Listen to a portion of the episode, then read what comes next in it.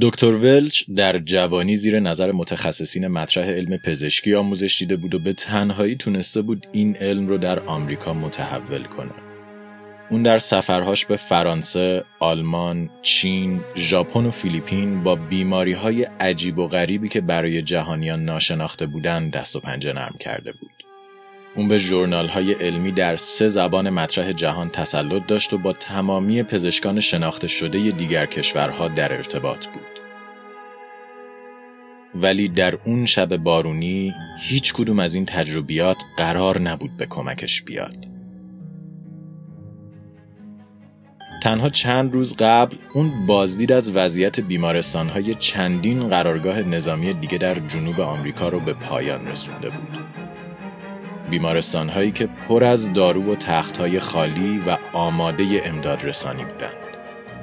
در اون لحظه اون مطمئن شده بود که احتمال شیوع هر گونه همهگیری غیر ممکنه.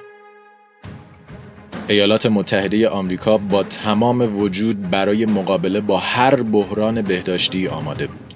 اما درست در زمانی که سفر ولچ به پایان رسیده و اون به واشنگتن برگشته بود، نماینده جراح کل ایالات متحده آمریکا با مأموریتی مهم منتظرش بود.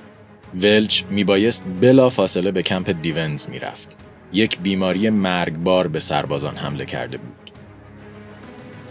و اکنون چندین ساعت بعد از شروع مأموریت ولچ به آسمان شب خیره شده و ترس تمام وجودش رو پر کرده بود. مسئول بیمارستان از در بیرون اومد و کنار ولچ ایستاد. اون امیدوار بود که حضور دکتر سرشناس در این وضعیت به حل بحران کمک کنه ولی اون اکنون کنار فردی ایستاده بود که رنگش مثل گچ سفید و تنش به شکل محسوسی میلرزید. ولچ به دکتر رو کرد و با صدایی لرزان گفت ما با یک تاون جدید طرف هستیم. سلام دکتر ولچ بلا فاصله به داخل قرارگاه برمیگرده و سه تماس مهم می‌گیره. تماس اول به هاروارد و دکتر برد والباک برای درخواست کالبد شکافی کشته شدگان جهت پیدا کردن علت بیماری. تماس دوم به آزوالت ایوری فردی که درمان زاتوریه رو پیدا کرده بود برای آغاز آزمایش ها و یافتن درمان بیماری جدید و تولید بیشتر شربت زاتوریه که بعد از این آنفلانزا در بیماران شایع شده بود و در نهایت تماس سوم با جراح کل کشور جهت طرح درخواستی فوری قرارگاه های نظامی میبایست بلا فاصله قرنطینه و ارتباط بین اونها قطع می‌شد. ویلیام گورگاس جراح کل آمریکا که از دوستان قدیمی ولچ بود و به حرف همکارش اطمینان کامل داشت بلا فاصله با توصیه های لازم به سراغ سران ارتش میره. نظر اون اینه که جابجایی های میان کمپ ها متوقف بشه و اعزام نیروها به جنگ به تأخیر بیفته. یا حداقل سربازان قبل از انتقال یا اعزام در قرنطینه دو ای قرار بگیرند تا بیماری از اونها به دیگران منتقل نشه. اما سران ارتش نه تنها این توصیه رو جدی نمی‌گیرند بلکه موج جدیدی از سربازان رو وارد ارتش می‌کنن. اونها معتقد هستند که چیزی تا شکست آلمان باقی نمونده و یک حل دیگه می‌تونه آخرین نبردهای بازمانده از جنگ رو هم به پایان برسونه. زمان سپتامبر 1918 مکان پایگاه گرانت ایلینویز. پایگاه گرانت جای مرتب و منظمی بود. قرارگاهی که تونسته بود تحسین ولچ رو هم هنگام بازدید برانگیزه. قرارگاهی با بیمارستانی دارای 2000 تخت که تاکنون بیشتر از 900 نفر رو نپذیرفته بود. چرا که دکتر پایگاه جو کپس فردی بسیار دقیق و تاثیرگذار از ورود هر بیماری خطرناکی به بیمارستانش جلوگیری کرده بود. دکتر کپس فردی بود که برای اولین بار در آمریکا تأثیر استفاده از ماسک صورت رو در جلوگیری از انتقال بیماری کشف کرده بود و دستاوردش هنگامی که زاتوری عامل اصلی مرگ در کشور به شمار می‌رفت به نجات میلیون انسان ختم شده بود. در اون زمان فرماندهی پایگاه رو کلونل چارلز هاگادورن تازه یک ماه بود که بر عهده گرفته بود. اولویت اصلی هاگادورن درخشش این پایگاه در جنگ جهانی اول بود. به خاطر همین اون هشدار گرگس رو نادیده گرفت. بیش از چهل هزار نفر در پایگاه گرند حضور داشتند. ده هزار نفر بیشتر از حد استاندارد و همین موضوع منجر به نگرانی کپس شده بود. اون به هاگادورن هشدار داد که حضور این تعداد سرباز در فضایی محدود در این بازه بحرانی می‌تونه منجر به فاجعه بزرگ بشه اما فرمانده حاضر به شنیدن هشدارهای دکتر نشد. کپس بعد از کلی چونه زدن بالاخره موفق شد هاگادورن رو به قرنطینه کمپ راضی کنه ولی تا اون زمان بیماری راهش رو به داخل قرارگاه باز بود. تنها یک روز بعد از دستور قرنطینه و در 21 سپتامبر علائم بیماری خودش رو در 108 نفر نشون داد. فردای اون روز این عدد به 194 نفر رسید. روز بعد به 371 و روز بعد به 500 نفر. در کمتر از یک هفته چهار هزار نفر به آنفلانزا مبتلا شده بودند. دو برابر بیشتر از تعداد تختهای موجود در بیمارستان پایگاه. به طوری که پزشک و پرستار کافی برای رسیدگی به بیماران وجود نداشت و سربازان سالم هم برای نگهداری از بیماران فراخوانده می شدن. در مدت کوتاهی داروهای پایگاه رو به اتمام رفت. دکترها و پرستارا دونه دونه به آنفولانزا مبتلا می شدن. بعضی از پرستارا بدون هیچ پیش زمینه و وسط مراقبت از بیماران روی زمین بیهوش می شدند و کمی بعد می مردن. صلیب سرخ چهل پرستار اضافه رو برای مدیریت بحران به قرارگاه فرستاد ولی حتی این هم کافی نبود. در ابتدای ماه بعد روزی 100 سرباز در این قرارگاه و بر اثر بیماری جون خودشون را از دست می‌دادند و بیشتر از هزار نفر روزانه به بیماری مبتلا می شدند. آمار مرگ و میر اونقدر بالا بود که فرصت جابجایی جسدها وجود نداشت و جنازه ها روی همدیگه جمع می شدند. هوای بیمارستان دیگه حتی قابل تنفس نبود. بوی تعفن، دارو و مرگ ترکیبی سمی رو ایجاد کرده بود که زندگی رو برای پزشکان، پرستاران و بیماران از چیزی که بود هم سختتر می‌کرد. در همین زمان کپس آمار کشته ها رو به هاگادورن اعلام کرد. 500 نفر تاکنون جون خودشون رو به خاطر بیماری از دست داده بودند. جوانانی که اکثرا 18-19 سال سن داشتند و به خاطر دستور هاگادورن و برخلاف هشدار گورگاس در این پایگاه جمع شده بودند. آمار مرگ به حدی بود که پادگان دیگه حتی تابوت کافی برای قرار دادن جنازه ها در اون نداشت. هاگادورن با شنیدن اعداد از کپس خواست دفترش رو ترک کنه.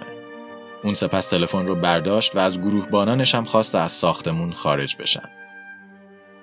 گروهبانان گیج شده بودند ولی دستور فرمانده رو اجرا کردند و بیرون منتظر موندند. نیم ساعت گذشت و ناگهان صدای شلیک ای در حیات پادگان پیچید. هاگادورن با شلیک گلوله به زندگی خودش پایان داده بود.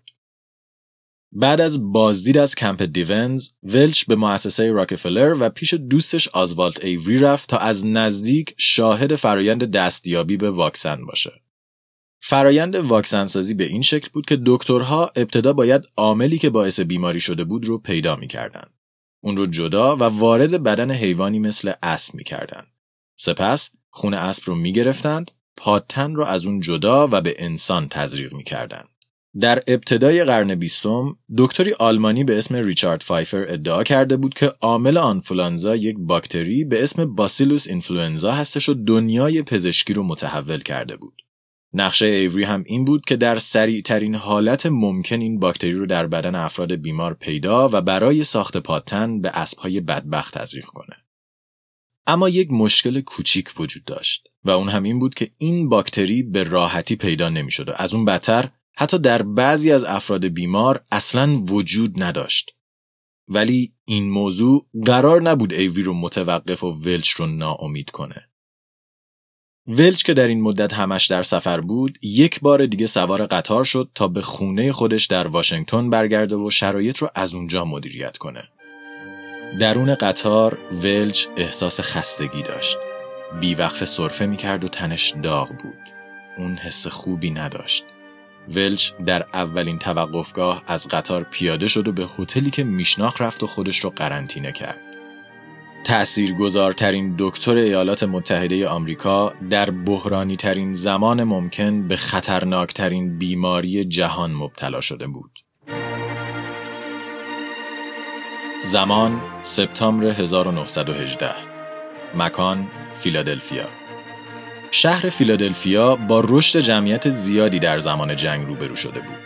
صنعت کشتیسازی و کارخونه های فراوون شهر رو به مکانی ایدئال برای افرادی که دنبال کار میگشتن تبدیل کرده بود.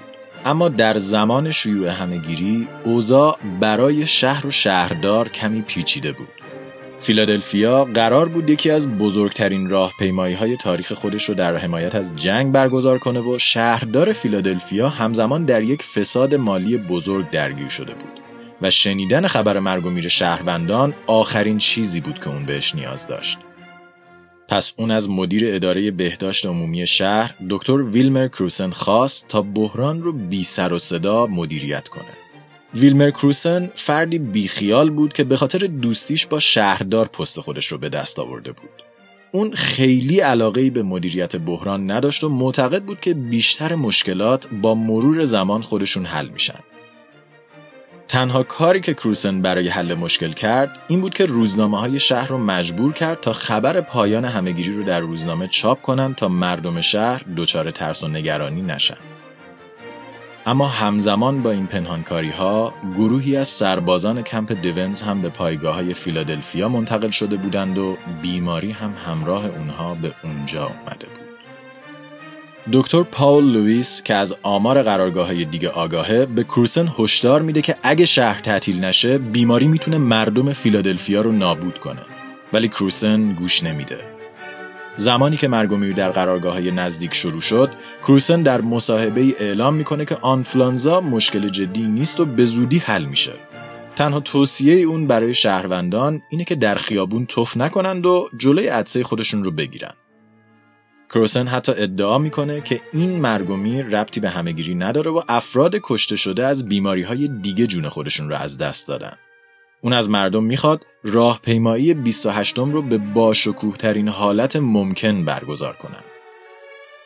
دکتر لوئیس و چندین دکتر شناخته شده دیگه در شهر به کروسن التماس می‌کنن که رژه راهپیمایی رو لغو کنه. ادهی حتی سعی می‌کنن تا موجی مردمی برای لغو مراسم ایجاد کنن. ولی سکوت روزنامه ها و مخفیکاری مقامات این کار رو از چیزی که بود هم سختتر می‌کنه. کروسن در نهایت زیر بار نمیره و در 28 سپتامبر رژه و راهپیمایی باشکوهی با حضور حد اکثری مردم برای حمایت از اقدامات آمریکا در جنگ برگزار میشه. هزاران نفر در خیابان رژه میرند و صدها هزار نفر از پیاده روها رژه رو تماشا می‌کنند و از اون لحظه به بعد شهر وارد وضعیت بحرانی میشه. تنها چند روز بعد از راهپیمایی های فیلادلفیا با های جدید پر میشن و کروسن بالاخره اعلام می‌کنه که آنفولانزا اسپانیایی به شهر رسیده و وضعیت شهر بحرانیه. طی یک هفته هزار نفر به خاطر این بیماری جون خودشون رو از دست میدن و درست مثل پایگاه گرند مرگ دکترها و پرستارها مراقبت از افراد مریض رو از چیزی که بود هم سختتر می‌کنه. وضعیت بیمارستان ها اونقدر بد شد که دکترها دیگه حتی برای مردن بیماران صبر نمی‌کردند و زمانی که احساس می‌کردند بیمار در وضعیت بحرانی قرار گرفته اونها رو برای انتقال به سردخونه علامت گذاری می‌کردند. اما حتی سردخونه های شهر هم دیگه جا نداشتند و خیلی زود جنازه ها در گوشه خونه ها، بیمارستان ها و خیابون ها هم باشته میشن. اعضای یک خانواده گاهی مجبور بودن چندین روز رو در کنار جنازه کسی که مرده بود بگذرونن چرا که جایی برای بردن اونها وجود نداشت حتی اگه جنازه جابجا می‌شد امکان دفن متوفا وجود نداشت چرا که همه قبرها پر شده بودند برای همین جنازه ها صرفا در گوشه از قبرستون رها می شدن. حداقل تا زمانی که گورهای دست جمعی برای دفن اونها حفر می‌شد. شهردار که تا قبل از اوج گرفتن همهگیری حضور کمی در میان مردم داشت حالا دیگه ناپدید شده بود و مدیریت شهر رو مردم عادی بر عهده گرفته بودند افرادی که از جون خودشون گذشته بودند تا شهر به هرج و مرج کشیده نشه اشتباه کروسن زندگی هزاران نفر رو به نابودی کشونده بود. اما این اتفاق تنها محدود به فیلادلفیا نبود. در کل آمریکا مخفیکاری و دروغ به سیاست اصلی مواجهه با بیماری تبدیل و این سیاست منجر به سردرگمی مردم شد. از طرفی رسانه ها همه می‌گفتن که جای نگرانی نیست و از طرف دیگه روز به روز اعلامیه های ترهیم در روزنامه ها بیشتر می‌شد. صلیب سرخ روزانه درخواست داوطلبان بیشتری رو می‌کرد و خبر مرگ و میر از شهرهای دیگه به گوش مردم می‌رسید. همه اینها مردم رو گیج کرده بود. اونها نمی‌دونستن آیا واقعا باید شرایط رو جدی بگیرند یا نه. آیا واقعا باید در خونه بمونن یا می‌تونن زندگی خودشون رو ادامه بدن و همه اینها روزانه به ابتلای افراد بیشتر و افزایش مرگ و میر منجر می‌شد. یکی دیگه از نتایج این دروغگویی پخش شایعات نامعلوم در جامعه بود. عده زیادی از مردم فکر می‌کردند که این آنفولانزا یک سلاح بیولوژیکی از سمت آلمان ها برای کشتار آمریکایی ها بود. عدهای حاضر بودند قسم بخورند که سربازان دشمن رو دیده بودند که شبانه با کشتی وارد کشور شده و بیماری رو گونی گونی در خاک آمریکا رها کرده بودند. عده دیگه هم حدس می‌زدند که آسپرین های تولید آلمان آغشته به این بیماری باشه. حتی شایعه دیگه دلیل شیوع بیماری رو به سگها نسبت می‌داد و گسترش این شایعه به جایی رسید که آریزونا هزاران حیوان خونگی رو برای جلوگیری از شیوع بیشتر بیماری به قتل رسوند. تعدادی از مسیحیان اونجلیکی هم همهگیری رو نتیجه کفر و گناه انسانها می‌دونستند. برای همین جلسات دعا برای دور کردن بیماری برگزار کردند ولی مرگ چند نفر از حضار در همون جلسه و به خاطر بیماری منجر به لغو اونها شد. اما هیچ کدوم از اینها باعث تغییر نظر وودرو ویلسون رئیس جمهور وقت آمریکا درباره مرگبار بودن بیماری نشد و تنها چند روز بعد اون موج بعدی سربازان رو به خط مقدم اعزام کرد و همراه اونها ویروس مرگبار یک بار دیگه آزم سفر شد. در میان همه این اخبار بعد ایوری بالاخره با یک خبر خوب سراغ گرگس اومد. با اینکه ولچکنون در قرنطینه بود و داشت با خطر مرگ دست و پنجه نرم می کرد، ایوری موفق شده بود با جدا کردن باکتری باسیلوس اینفلوئنزا واکسنی رو برای درمان اون آماده کنه. اگه این باکتری عامل آنفولانزا بود، پاتن ایوری می‌تونست جون میلیون ها انسان رو نجات بده. واکسن بلا فاصله به تولید انبوه رسید و در تعداد بالا به پادگانها و کشتیهای آزم سربازان فرستاده شد و سربازان با اون واکسینه شدند. رشد بیماری باید متوقف می‌شد ولی مرگ و میر ادامه پیدا کرد. حدس ایوری درست بود. باسیلوس اینفلوئنزا عامل این بیماری مرگبار نبود و واکسنی که هزاران بطری از اون تهیه شده بود به هیچ دردی نمی‌خورد. درون کشتی ها سربازان قرنطینه و از همدیگه جدا شده بودند. ولی با این وجود بیماری همچنان شیوع پیدا کرد و سربازان دونه دونه جون خودشون رو از دست می‌دادند. ناخدایان کشتی ها جایی برای نگهداری اجساد نداشتند. پس اونها رو دونه دونه درون اقیانوس رها می‌کردند. ولی این همه ماجرا نبود. با هر توقف کشتی ها برای سوختگیری بیماری به یک لنگرگاه دیگه هم منتقل و از اونجا به مردم اون شهر، کشور و قاره می رسید. بیماری از آمریکا به آفریقا منتقل و به سرعت در اونجا پخش شد. به حدی که مردم از یکدیگر میترسیدند و شنیدن صدای یک سرفه عطس کافی بود تا تمامی اطرافیان شخص بیمار رو فراری بده. ترس از بیماری فاصله نژادی بین سفید پوستان و سیاه پوستان را از چیزی که بود هم بیشتر کرد و هر گروه دیگری رو در پخش بیماری موثر می‌دونست. آمار مرگ و میر قرار بود در آفریقای جنوبی تا 500 هزار نفر هم بالا بره. در گوشه دیگه هند هم به همین خاطر به بیماری دچار شده بود و آمار مرگ و میر داشت بالا می‌رفت. هر کس که مریض می‌شد در خونه های قرنطینه زندانی و تمام داراییهاش برای نابودی بیماری سوزونده می‌شد. ولی حتی این کارها هم تأثیری نداشت.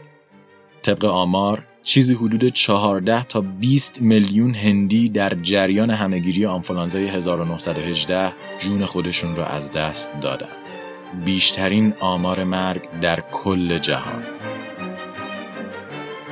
در ایران همزمانی بیماری با قحطی منجر به مرگ 900 هزار تا 2.5 میلیون نفر شد و طبق آمار کشور چیزی حدود 8 تا 22 درصد کل جمعیت خودش رو به علت این بیماری از دست داد. آنفولانزای اسپانیایی از کشوری به کشور دیگه در حال انتقال بود و هر جایی که می رسید کشتار غیرقابل باوری رو به بار می آورد.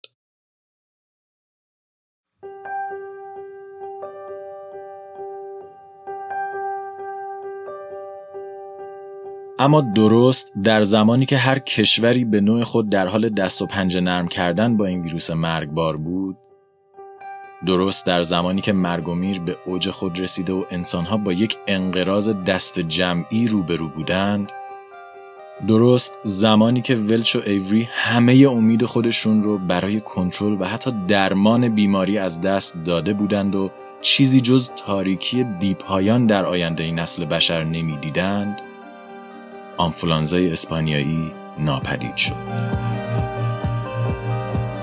بیماری که بی سر و صدا به دنیای انسانها وارد شد اون رو در مدت کوتاهی زیر و رو با خاک یکسان کرده بود اکنون بی سر و صدا از اون دنیا خارج شده بود و انسانها رو به حال خود رها کرده بود.